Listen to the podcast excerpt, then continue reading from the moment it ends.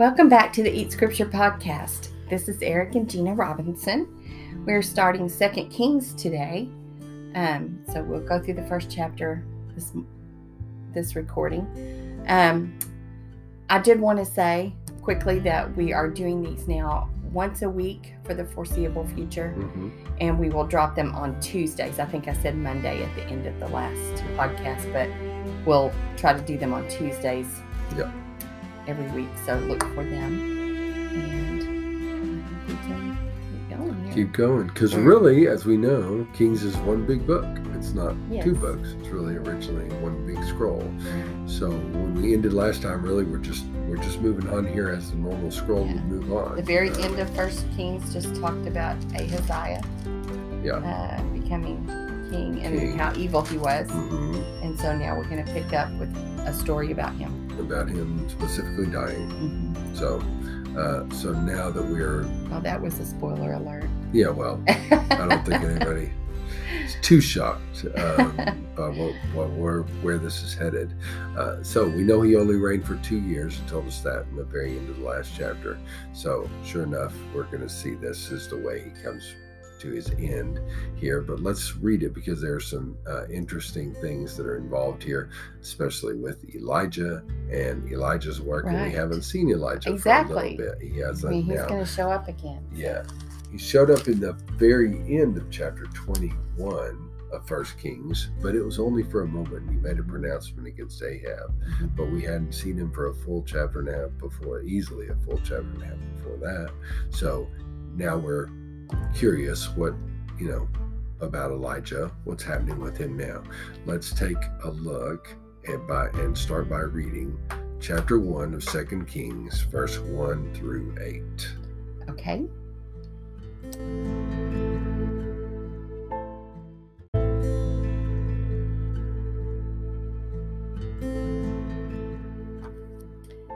After the death of Ahab, Moab rebelled against Israel.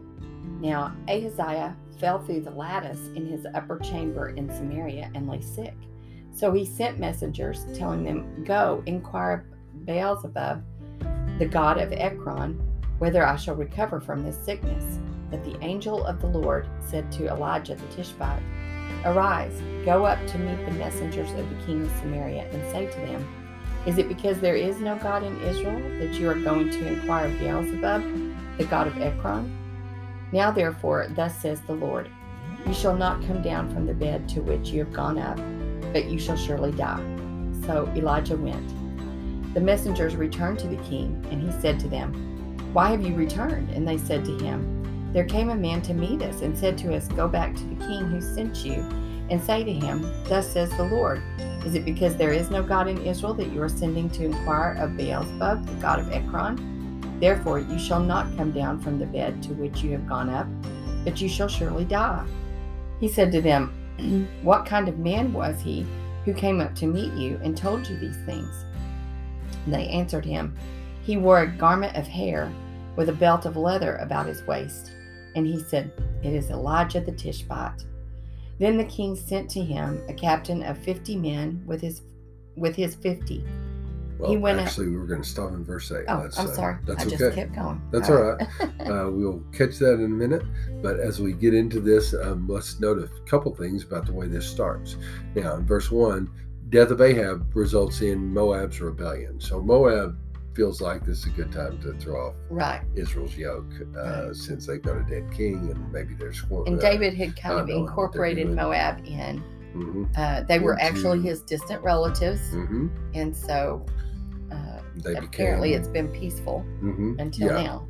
became kind of a, a subject nation um, Mhm. uh, oh, and have been yes in a peaceful relationship at least Mhm. uh, but for all we know ahab got heavy-handed with them and they were ready to get out And they see this as their this is their opportunity. opportunity, yep right. to throw off that control so that's what they're going to do And then this strange story about Ahaziah falling through a lattice in his upper chamber. yeah this is how apparently you know this is how the lord's judgment is falling on him now it never says that it never says that it was god's judgment and god Right. pushed him through the lattice or anything but this is how without question, I think an early Israelite reader is certainly going to read it that way.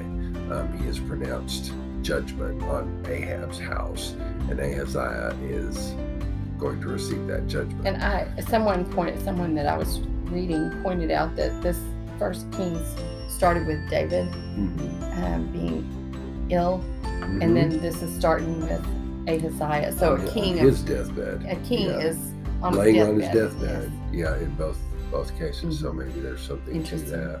Yeah. Um, whenever we uh, Ahaziah literally means Yahweh has grasp, Yes. um, and he certainly has grabbed Right. Ahaziah and is doing with him as he will, um, bringing judgment on him. and we can see why because Yeah. he he's like first of all that he's even acting like um, he's going to a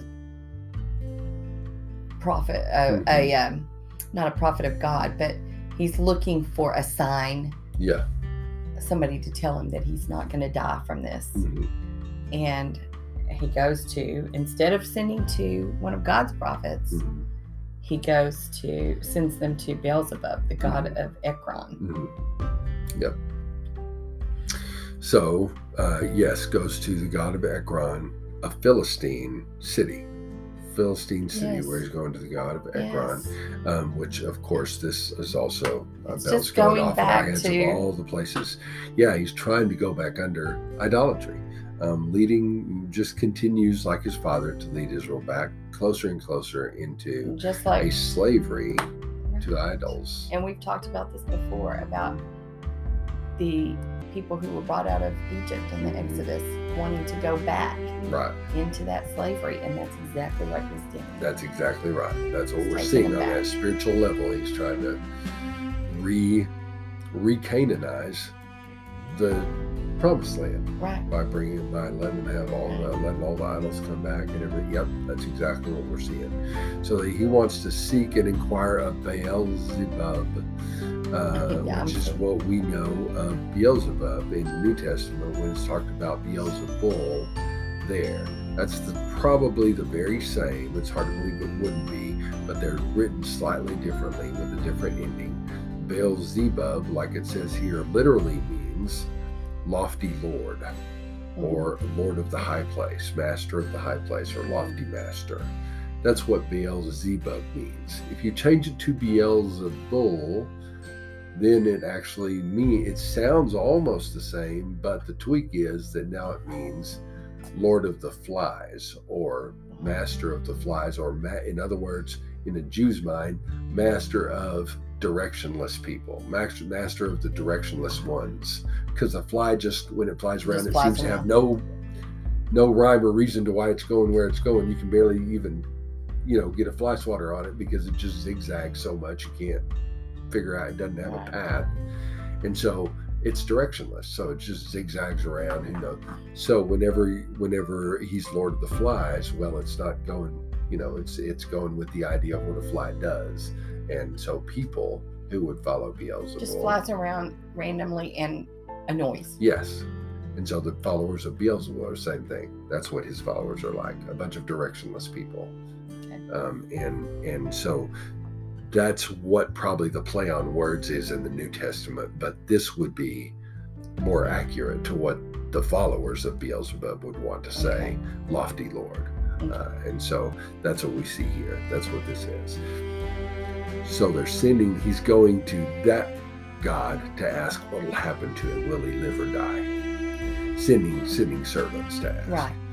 They only make it a short distance before Elijah the Tishbite, as again as to introduce him again as that. Elisha the returnee um, is is maybe what it means. It's kind of hard to get a full grasp on, but a bunch of people in return is who he's from. So Elisha the Elijah the returnee said he says uh, he meets him and says, "Is it because there is a God in Israel that you're not going to, or that you're going not a God he in Israel that you're them going to inquire can of get to where they're Beelzebub?" going. Yep. Yep. And uh, says, I guess because there's no God in Israel, right? That must be why you're doing it. And so he says, Go, you go back then, and you say this to him. You say, uh, Thus says the Lord, you shall not come down from the bed to which you have gone up, but you will surely die. And then not a good word, Elijah yeah. leaves. They do. They turn around. They go back to the king.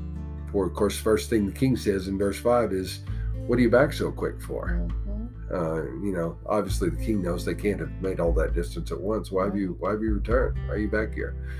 They said to him, "Well, this man showed up and started talking to us, and he's and he said They this." told him what he said. Right? Yeah, he said this. You're not going to come down from that deathbed. Of course, then immediately the king is like, "Okay, tell me what he looked like." Mhm. And they say, "Well, he had this garment of hair on. He had a big hairy garment." That he wore, and he had this leather belt around his waist, and that's enough for the king. The king is like, "Oh, yeah, I know exactly who we're talking about. That's Elijah. Yeah. Elijah the Tishbite. Elijah the returnee is back, giving words. Uh, and so, sure enough, this is he's he's upset about this. Mhm. Um, the king, instead of hearing it and throwing himself at the mercy of Yahweh, gets mad at the messenger, as it were, Mhm. and sends forces out to get. He's about to send Right. forces out to get him but he's so upset by it. So again, we would we would say, you know, why wouldn't you? He knows good and well that Elijah was his father's nemesis. Surely he knows that. Elijah gave him all Oh, sorts yeah. of trouble. But that Elijah's word also came true about his father's death. You would think he would know that too. But instead of just trusting, and go, "You- you're right, Yahweh is sovereign. I should be listening to him. Please, Yahweh, show me mercy. Instead of that, uh, like people in power so often do, they He don't hear a bad, they refuse to hear a bad word about themselves, and they do anything necessary to silence it Right. uh, no matter how uh, silly it seems to act that way. Now, if everybody, even if everybody else can see it, you they can't tend to see it. So power blinds um, for sure, and uh, we are getting a lesson in that. Well, here. and it's quite a lesson in uh, what we do when we're in a situation.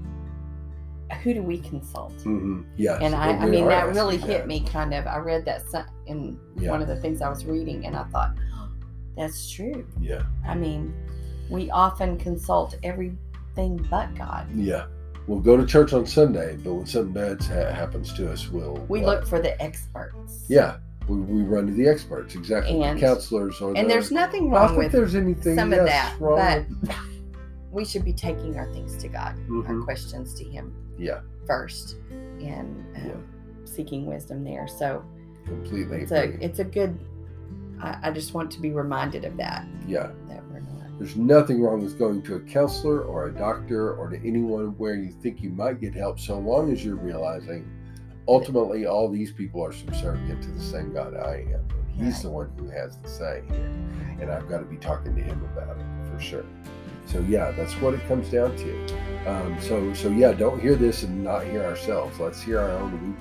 We, we run the risk of being putting ourselves in the same place Ahaziah has.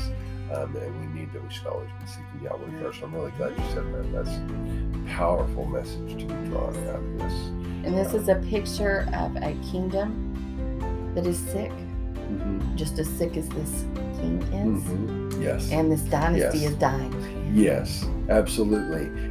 As go the in all of kings, as goes the king, so goes the kingdom. Exactly. And the northern kingdom is sick, deathly ill because They've of fallen through a right. lattice and they don't know. That's right. Don't know if they'll survive or not. And Omri, uh, or this Omri dynasty, is a just a, a microcosm Right. of of the whole thing. what the whole nation is suffering from Mm-hmm. right now.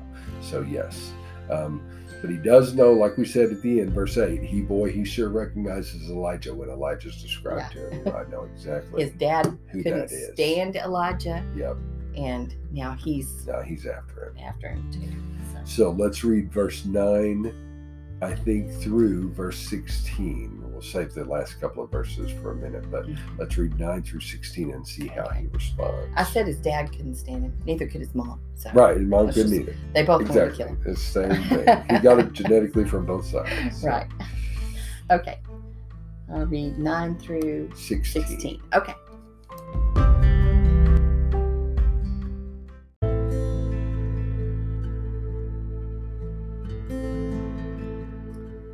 Then the king sent him a captain of fifty men with his fifty, he went up to Elijah, who was sitting on top of a hill, and said to him, O man of God, the king says, Come down. But Elijah answered the captain of fifty, I'm a man of God. Let fire come down from heaven and consume you and your fifty. Then fire came down from heaven and consumed him and his fifty. Again, the king sent to him another captain of fifty men with his fifty, and he answered and said to him, O man of God, this is the king's order. Come down quickly. But Elijah answered him, If I am a man of God, let fire come down from heaven and consume you and your fifty. Then the fire, fire of God came down from heaven and consumed him and his fifty. Again, the king sent the captain of a third fifty with his fifty. And the third captain of fifty went up and came and fell on his knees before Elijah and entreated him, O man of God, please let my life and the life of these fifty servants of yours be precious in your sight. Behold, fire came down from heaven and consumed the two former captains of fifty men and their fifties. But now let my life be precious in your sight. Then the angel of the Lord said to Elijah, Go down with him, do not be afraid of him. So he arose and went down with him to the king and said to him, Thus the Lord thus says the Lord, because you have sent messengers to inquire of Beelzebub, the god of Ekron, it is because there is no God in Israel to inquire of his word. Oh, I'm sorry, I read that wrong. Is it because there is no God in Israel to inquire of his word? Therefore, you shall not come down from the bed of, to which you have gone up, but you shall surely die. Hmm. There it is, pronouncement made directly face to face this time. Mm-hmm. But it's the same announcement he's made already through the men. So we go back to verse 9 and we watch how the king reacted immediately to when he found out it was Elijah the Tishbite. He sends his men to capture Elijah. Yeah. Why? What does he think he's going to get Elijah into my face? I'm going to force him to give me a different word. Is that what he's thinking? Because that's not going to work out well. But however, it doesn't really matter what he's thinking. Elijah here is prophet in power. Right. There is no qualms about who's in charge of this whole thing. Yeah He's got God behind him. And I think it's interesting that Ahaziah and Ahab, uh, these last couple of things we've read, they just think they can fool God somehow, yeah. or that they have some power over God. Yes, they do. They're and like they can get something done. It's foolish. Yeah, very foolish. So uh, you had already said lots of stuff in this chapter, as Peter Leithart has also pointed out, about going up and coming down. And so we right. see all sorts of things happening here. Whenever we see him in verse 9, he went up to Elijah. This is the captain and his 50. He went up to Elijah, who was sitting on top of a hill, and said, O man of God, the king says, Come down. And I think that's how we need to read it. He's ordering right. Elijah down. Right. Well, Elijah's in the Elijah. If if they are they are sending their request, Ahaziah is sending his request or his question to the exalted Lord or exalted right. Master, Beelzebub, as his name means. But it's Elijah who's actually sitting up high, which is representative of the fact that God and God's word in Elijah are high. Right. Not like this Beelzebub. Right. Exactly. Who's exalted? Who's up high? God, his word in his prophet Elijah sits up high on the mountain. And it says and, a hill here, but yeah, that word can also be same mountain. as mountain. So same as mountain. So yeah. So he's so he's up he's the one who's up high on a mountain and when they order him down, give him an order, you come down, man of God, it is not received well. Yeah. So immediately Elijah says to him, If I am a man of God, let fire come down yeah, from heaven. Fireballs from heaven. and consume you and your 50. And sure enough, that's exactly what happened. Fire comes down from heaven and consumes. Now, Elijah's already brought fire down from heaven before, right. way back in chapter 18, whenever he was against the Baals. And it proved that the Lord was in control. And everybody, for, for at least a short time, everybody was doing what Elijah said. So here, he's once again the prophet who Who is it? asks for fire from heaven and gets it, and you know commands it even and gets it. Um, He is God's representative. Very much. When you hear His word, you should hear God speaking. And that's exactly the way we see it here. Uh, and so, so sure enough, this man and his fifty are completely consumed.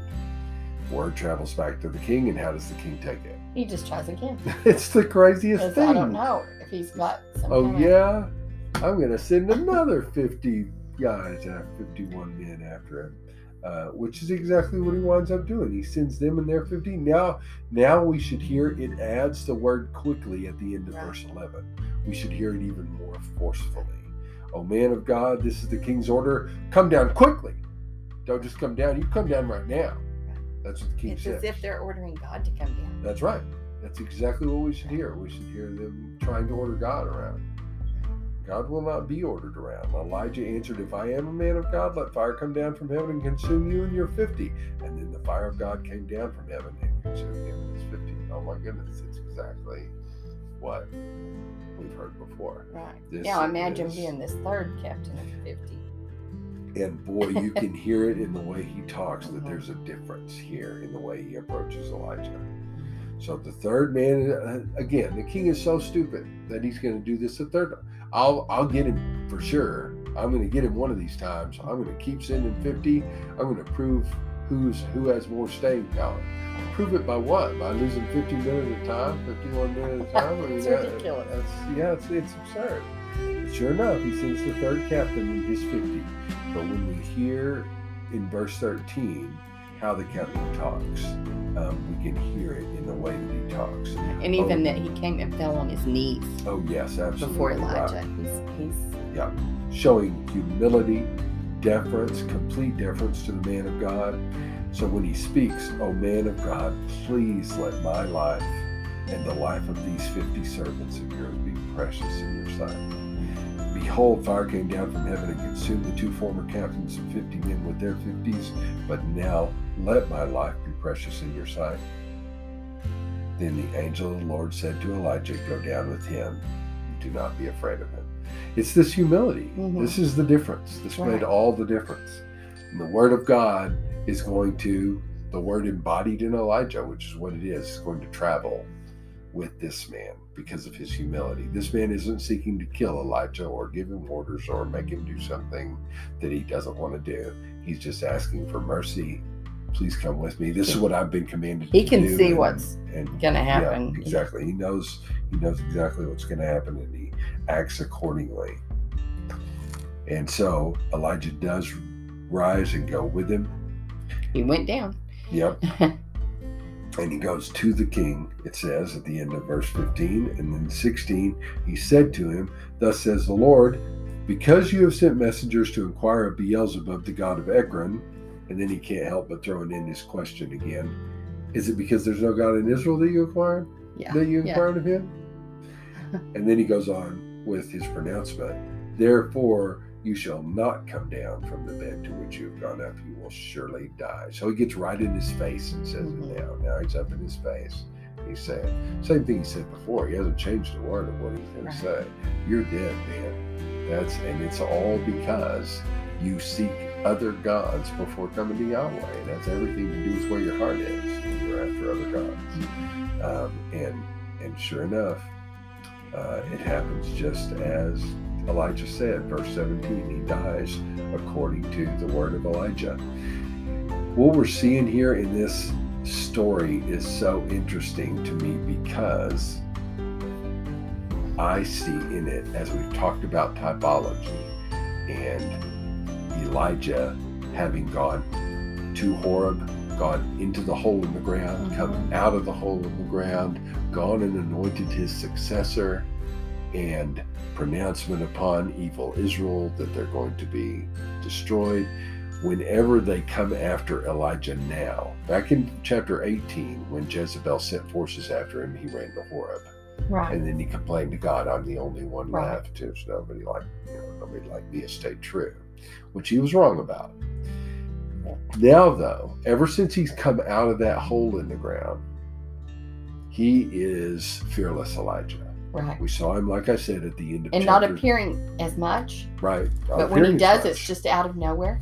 Yep. And And like we said, we saw him at the end of chapter 21. He came straight up to Ahab and told him what was going to happen because he had taken Naboth's vineyard. right, You're dead. right, And he didn't seem to worry about it at all.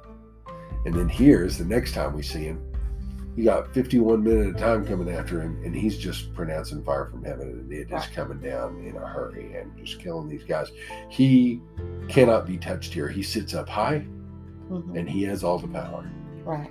So if there's in any sense, He has defeated the Baals. That's right. Right. He has utterly defeated the Baals. If there is, in any sense, a typological connection here, it seems to go toward the fact that Jesus, when he comes out of the hole in the ground, there will be no more chances of Right. you laying hands on him or getting him to do what you want him to do. Exactly. Um, not, not even a, not even a chance.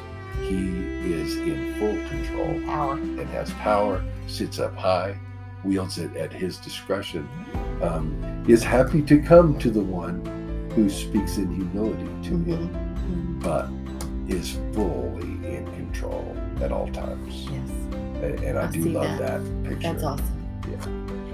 Uh, so that so that's what he's pronounced. Now we get to verse 17 and 18, which is the end of our chapter. And let's just read that real quick. Okay.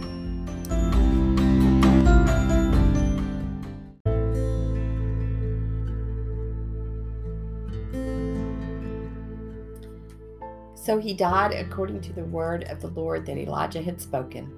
Jehoram became king in his place in the second year of Jehoram the son of Jehoshaphat, king of Judah, because Ahaziah had no son.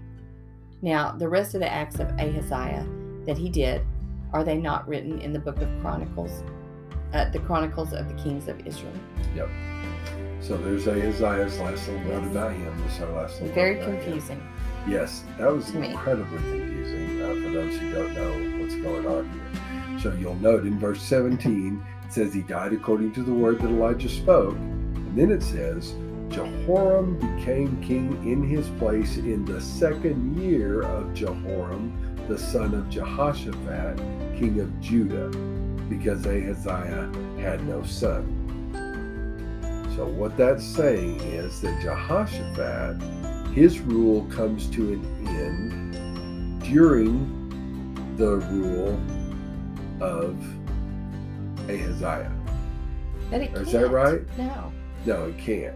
Jehoram became king in his place in the second year of Jehoram, the son of Jehoshaphat, king of Judah. I think this is because Jehoram, son of Jehoshaphat, is co ruling with Jehoshaphat Okay. at this time. Okay. That's one of the things that was confusing me too. He is, and we see this several times in the Old Testament where we have co regents. A son will also be co ruling with his father, and it will say something that will allude to the fact that, oh, wait, has he really come to the to power yet?